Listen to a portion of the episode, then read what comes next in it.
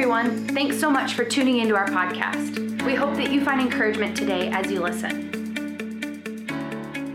This morning, uh, I want to just quickly share some things with you uh, in, in, in, respect to stepping out and stepping out in faith and stepping and stepping uh, uh over into what the Lord's uh, provided for us and is kind of promising us. But I want to start with a, a little bit of a, uh, how should I say it? Just a, a, a little bit of a challenge, maybe a, a, little test. Some of you have seen this, most of you probably haven't. Now, your challenge, if you had this, you can't step up and draw on the overhead projector, but just imagine right now you can draw nine dots in a square uh, on your bulletin if you want to. Uh, but imagine this challenge take and with only four lines without lifting your pen, can you connect all nine dots? And some of you are going, of course I can. Well, you can if you do it the way it has to be done. If you're going to try to stay within the box, you will not be able to do that unless you're some um, science fiction guy that raises above the plane and, and has a way of doing that, but you aren't, and so you can't. But here it is the, the way that you connect these dots, because right away you see the boundaries, you see the square, you see the box, and you're going to have to go outside the box. You have to cross over the line. Sorry, I literally did this myself. You can see uh, my, my team, my, uh, my art team, they get really frustrated when I do these homemade illustrations, but this is cool, I think.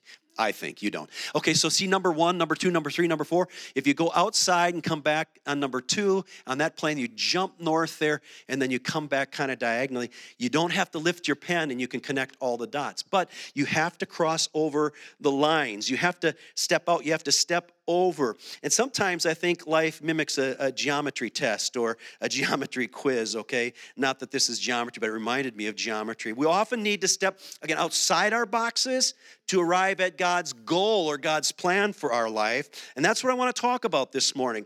But the Bible has a, a term for this process. It's called uh, stepping out in faith, it's called uh, uh, walking in faith. Uh, the New Testament in the book it's a letter that we're not sure who the author is. Uh, there's been speculation from the very beginning, but it was somebody in the early church, uh, the, the, the, the, epistle or the letter to the Hebrews. Now, Hebrews is not a coffee shop on State Street. It's, again, it's a letter to the Hebrew people who are followers of Jesus Christ. That really was a good joke. You just don't appreciate good humor on Sunday. Hebrews. Now, some of you are thinking, I'm gonna, I've been looking for a name for that coffee shop I want to, or Hebrews, okay? So here it is, the scripture, the first verse of chapter one of Hebrews Hebrews says this Now, faith is confidence in what we hope for and assurance about what we do not see.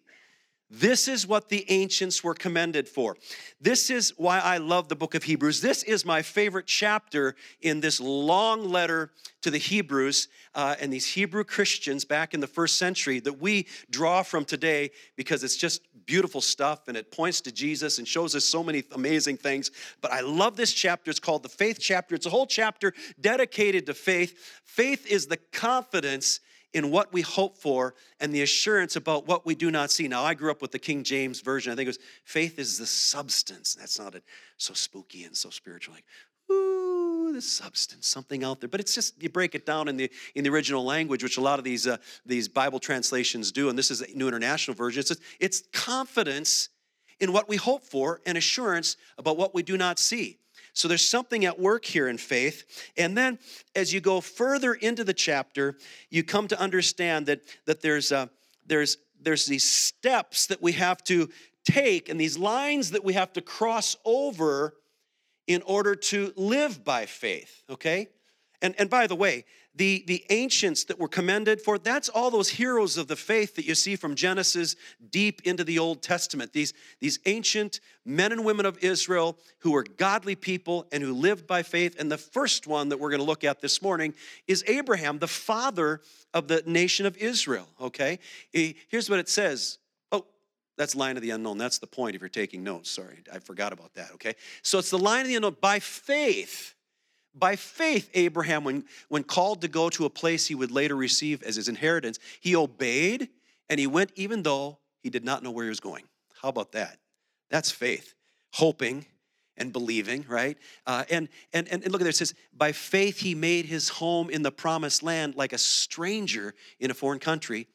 He lived in tents as did Isaac, his son, and his grandson Jacob, who were heirs with him of that same promise. Okay, it was going to be passed down to his posterity, for he was looking forward to the city with foundations, whose architect and builder is God. Okay, he left Ur the Chaldees, and many believe that it was a comfortable place. He maybe had some wealth. One day, God tapped him on the shoulder. One day, God spoke to him, and he packed up everything and his family and his extended family, and they traveled across from Iraq to northern, north of Israel, probably Syria, and came down into modern day Israel. That is a line of the unknown right there. You talk about a step of faith. You talk about going, and then it's not like he had this palace or this. Um, you know, this condominium in Tel Aviv, they say Tel Aviv is really nice. Debbie and I are going to be there next month, at least for a night. And uh, it's, it's kind of the tourist place of Israel, and, and uh, you know, that's where you'd like to live. But nothing was promised. There was no beach house, it was tents in the desert with smelly sheep, okay? And that was a line of the unknown that he trusted. And, and this here's the thing we must trust and obey God to step over the line of the unknown. Now, God's probably not going to call you, you know, to a desert to live in a tent, but uh, when He does call us, there is that sense, and when He does start moving in our hearts, in our lives, as we walk with Him, and we say, I feel like the Lord's laying this on my heart. Usually it's that step and that we cross that line of the unknown because we don't necessarily see what the end result is. But faith is having confidence in what we hope for, and we're sure of what we do not see because it's something bigger than us that's planting the hope in us. And that something is someone, it's the Spirit of God that's leading us as Christ followers, okay?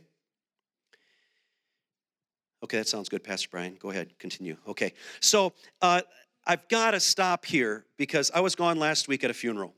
Uh, Debbie and I w- were invited, the network of pastors and ministers that we participate with. I serve on a board there. And I was asked to go out and to kind of represent our network of pastors and missionaries. There's maybe 70 or 80 or 100 who are kind of under this network, and there's maybe a dozen and a half or two dozen churches that are in relationship. And we do missions together. And I was asked to go out and to uh, kind of uh, bring a word and to, to attend this funeral for a man who, get this, he, he and his wife were uh, kind of evangelists they would go around having what they called in the day like little revivals. They, I think he played a, an instrument and, and she played the piano and they would sing and, and then he would preach and he would come into churches. And this was back like in the early 50s, 1950s. And uh, one day he went to a church in South Denver and the pastor's wife wasn't feeling well. So the pastor said, Hey, this was like 1954, 55. Said, Hey, would you like to stay and pastor this church? Now, these guys were like full time. This husband and wife, his name was Gaylord Kinchy, and his wife Sylvie were full time traveling ministers. And they prayed about it, and they, they took that pastorate, and he's been pastoring that church ever since. He's kind of backed off the last few years, but at 90, 89, almost 90 years old, he passed away about a week or so ago. So, how about that for the unknown? He's out there cruising around the, you know, the the countryside and, and then the lord just says I, I have some place for you to be and he is faithfully he faithfully pastored that church for so many years. And and and so that's that 89 what a life what a what a what a journey. But then something else happened just before we traveled on friday and that was somebody very close to our heart someone very close to our community here uh, an extended elder. We have like four or five elders who are full time pastors who pray for our church here. And in case I go really crazy and start passing out poisonous Kool Aid, they come in and they kind of lock me up and care for me. Okay.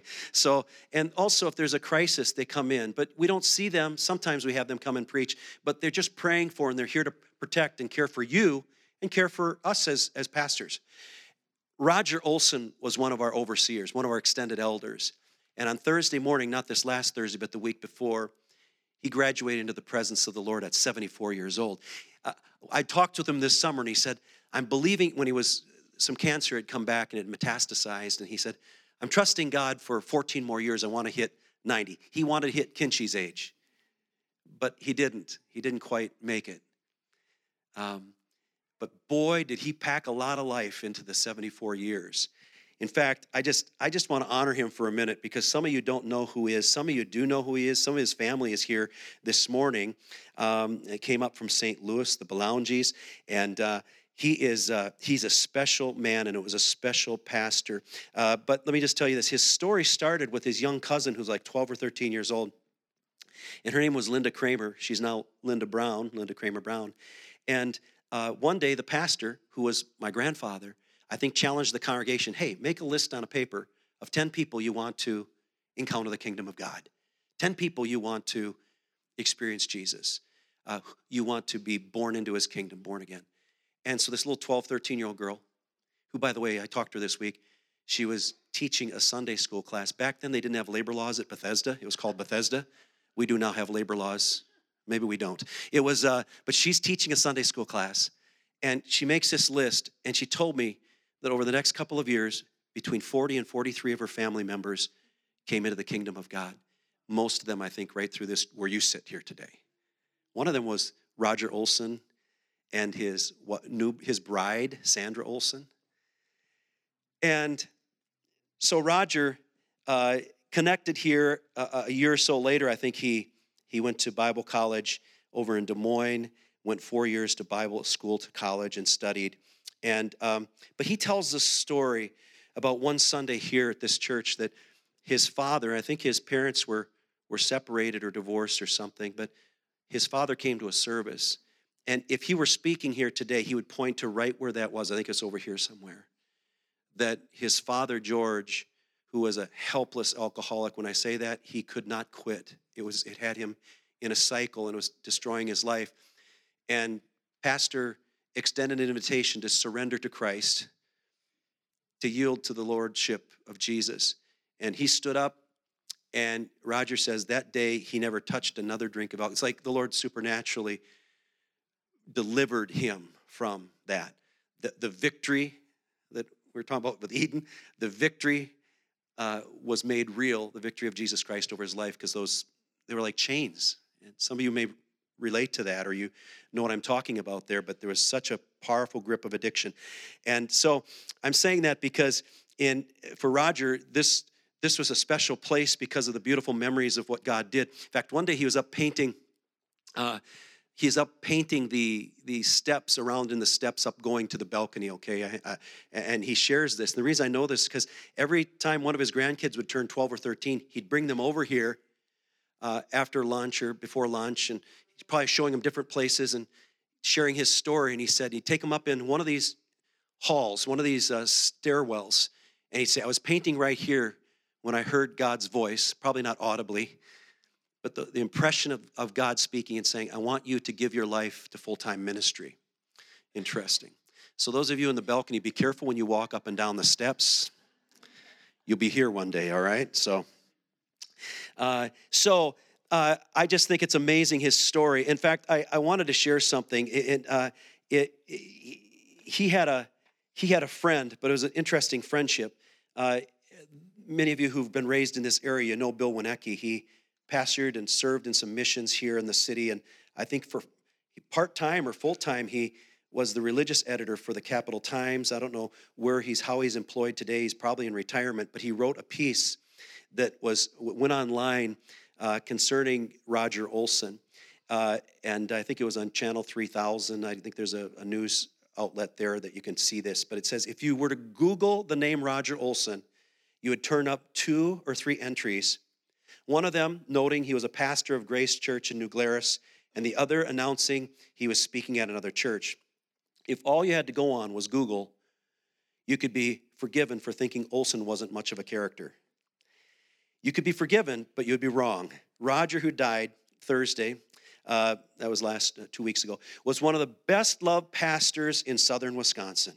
He began his career in 1970 as assistant pastor at Bethesda Church. We used to be called Bethesda here in Madison. Spent a number of years as a pastor at uh, Madison Gospel Tabernacle, now City Church. And in, in 1993, he agreed to take on a tiny and almost dying congregation in New Glarus. Grace Church met and meets in a former Buick sales agency and garage. Although it is now the largest congregation in the village, it retains its storefront ambiance. Roger worked at a folding table um, in the lobby, offered candies and pastry and, and coffee to anyone who walked in the door. I knew him for almost 50 years, Wineke says, and I don't recall ever seeing him dressed in anything other than a plaid flannel shirt and slacks. I have to say, Roger and I didn't agree on much of anything. We didn't agree on theology. He said he believed every word of the Bible, even the maps. My theology tends to be more liberal.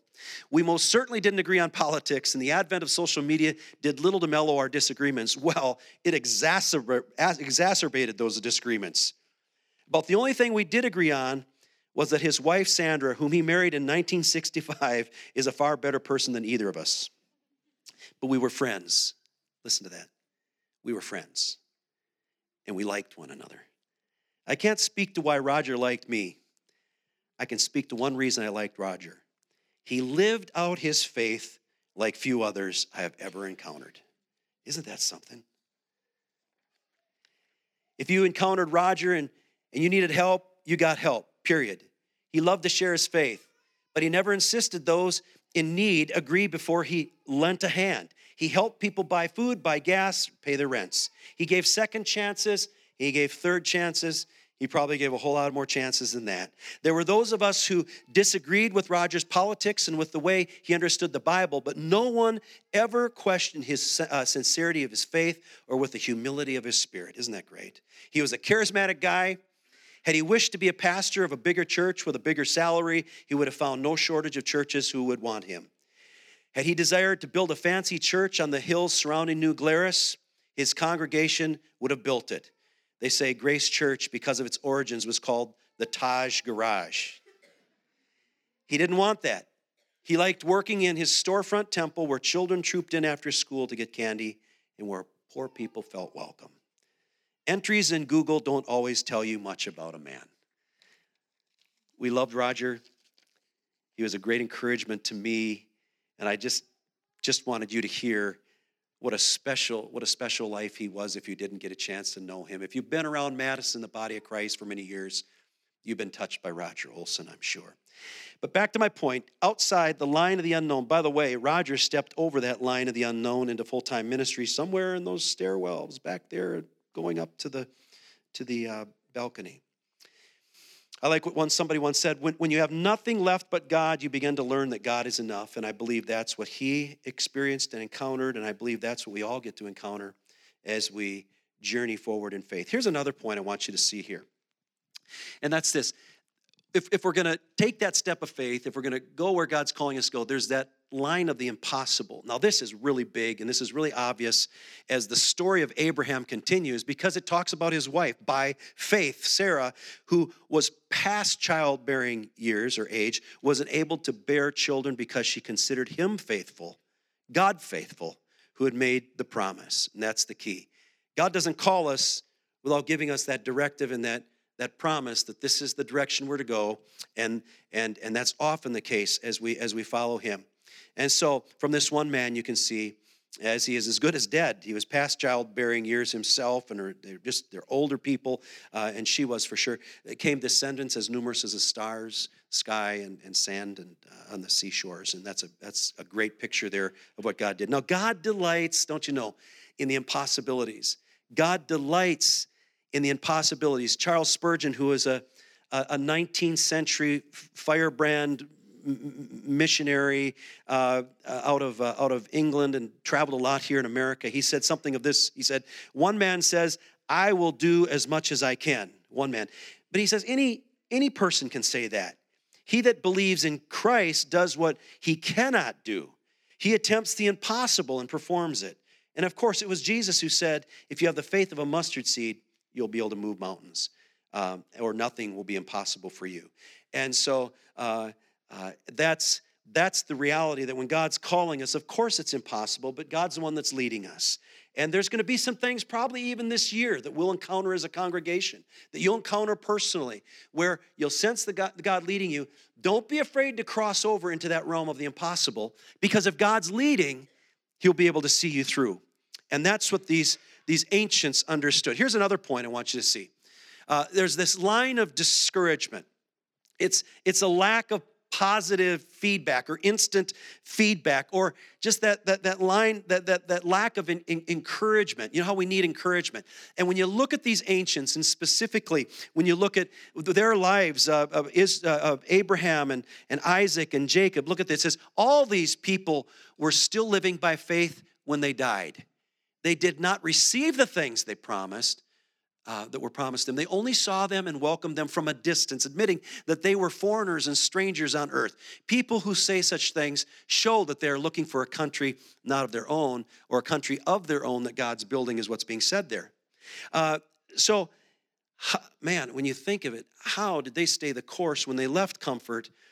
Abraham went to a desolate place, living a nomadic lifestyle, and yet they, they kept pressing on because they knew that the God that called them was going to be faithful.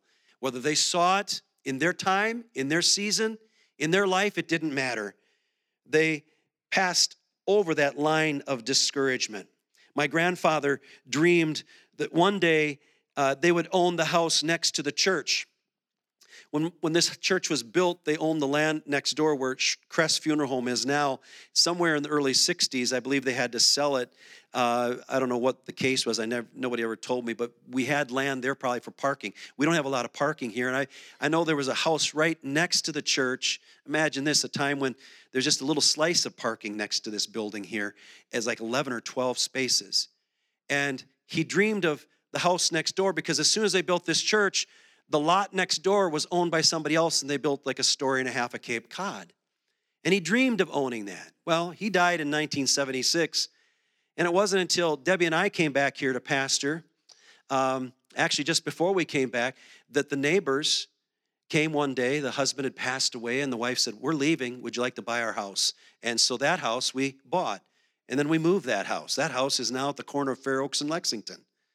And there's a house next to that that we bought. And that house, we don't know where it is. We gave it away to the people that move houses because we built a multi purpose family life center through our backyards and we needed that lot. And then we own the house next to that. My grandfather, if he could come here go, man, this is outstanding. I was just praying for one house and you have four houses and two of them you made disappear. You guys are amazing. I don't know if he'd say that. We'd say, we'd say, Pastor Norm Sr., you're amazing because you believed even though you didn't ever see the outcome and you stood and you believed and you prayed. And that's what the journey's about sometimes. It's about not getting discouraged, even though in his lifetime he never saw any more than 12 parking spots and then the street. Thank the Lord for street parking, right? I remember being here one time when I was a kid. My dad was pastoring a church in Minneapolis, and we were here for a Good Friday service, and there's maybe three or four churches combined, and this place was packed in the balcony. It was really cool. But that's about all the people you get together, all the other pastors you get together would join together and pray and, and seek the Lord and unite. Well, you fast forward 50 years, and now we have 30, 40, 50, 60 of us pastors that meet any, uh, once a month and and there's just such unity and we've done things where we've we've filled up probably a third or a half of the coliseum uh, uh, in, for special meetings. And it's just but you know what? The, uh, we're just kind of experiencing the fruit of what his generation prayed for a spirit of unity and and the growth in the kingdom of god and the body of christ in our city. But they didn't become discouraged. They just kept praying and they kept unifying themselves with one another and uh, and and lifting up jesus christ there's no success without sacrifice. So don't be so worn out or discouraged by, by, uh, by this line of discouragement when you just don't seem like you're getting the results you want or the feedback or the, po- the encouragement. Don't be discouraged. God is in your journey. Amen. And it, it's the person who has never done anything who is sure that nothing can be done. I always like those little quips. Isn't that good? It's the person who's never done anything, never taken the step, who sits back and goes, can't be done. But we know different because we're following somebody. We're following Christ in this journey. Finally, I want you to see this point, uh, and it's this it's a line of no return.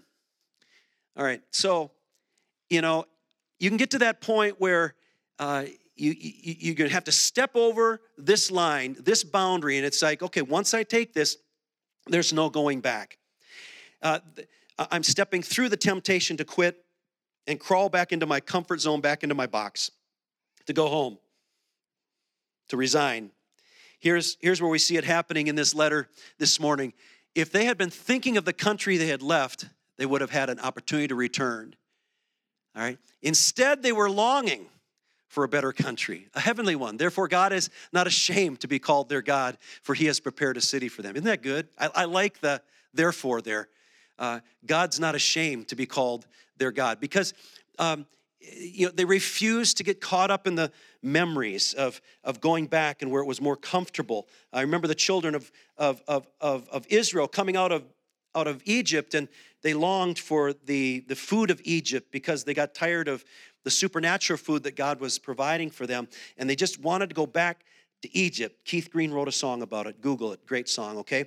I like what the Living Bible says for this verse. Listen, if they had wanted to, they could have gone back to the good things of this world, but they didn't want to.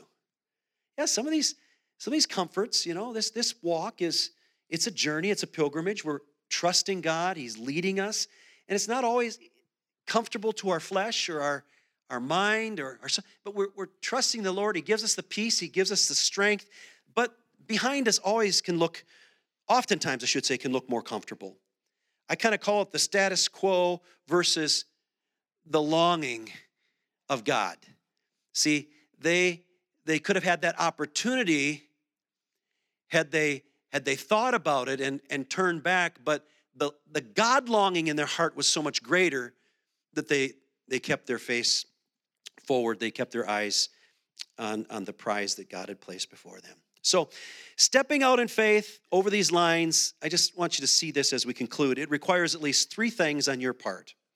Now, some of you are going, How does this relate to me? I don't know. I kind of have some ideas, but I really trust that the Holy Spirit, is, as scriptures are unpacked, He starts to kind of stir things in your heart. And you maybe already are tracking where this can be made applicable to where you're at today. But let me let me just say this: three three requirements, and the first one has to do with just trusting God.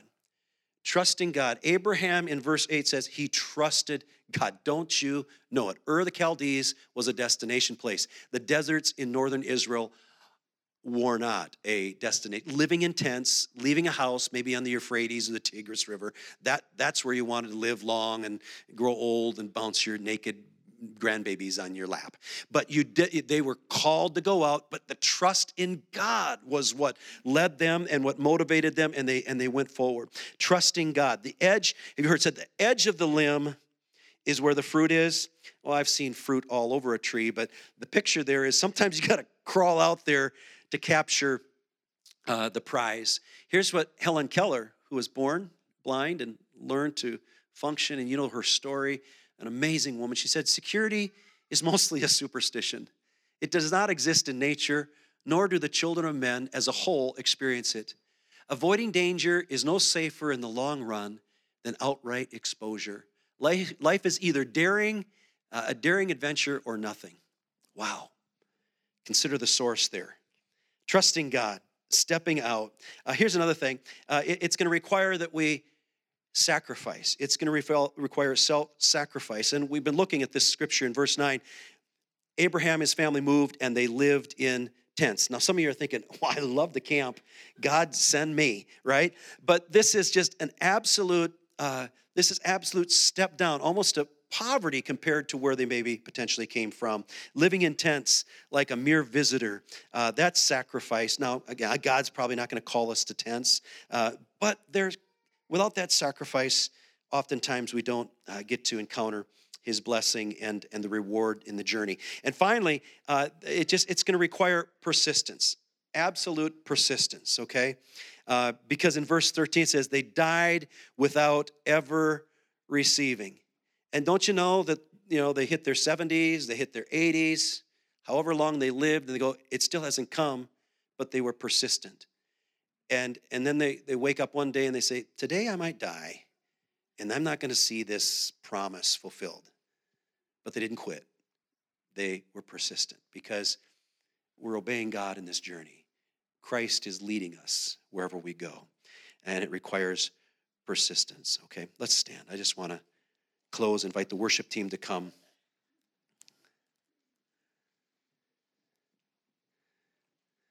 So here is that question I asked a moment ago. How, how do these scriptures speak to where you're at in your faith walk today? Are you stepping outside your box? Uh, are you stepping over these lines? Are you crossing these lines? Are you sensing God's leading into maybe the unknown or the impossible? It's an adventure, and our faith walk is an adventure.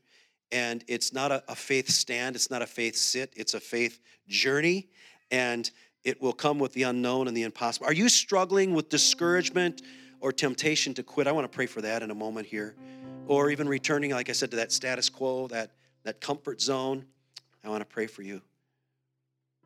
I want to pray for God sized opportunities for you to step out, okay? In Jesus' name. Let's worship the Lord. There'll be prayer in the back. Thanks for listening to our podcast. For more information about our church, check out our website at www.ridgeway.church.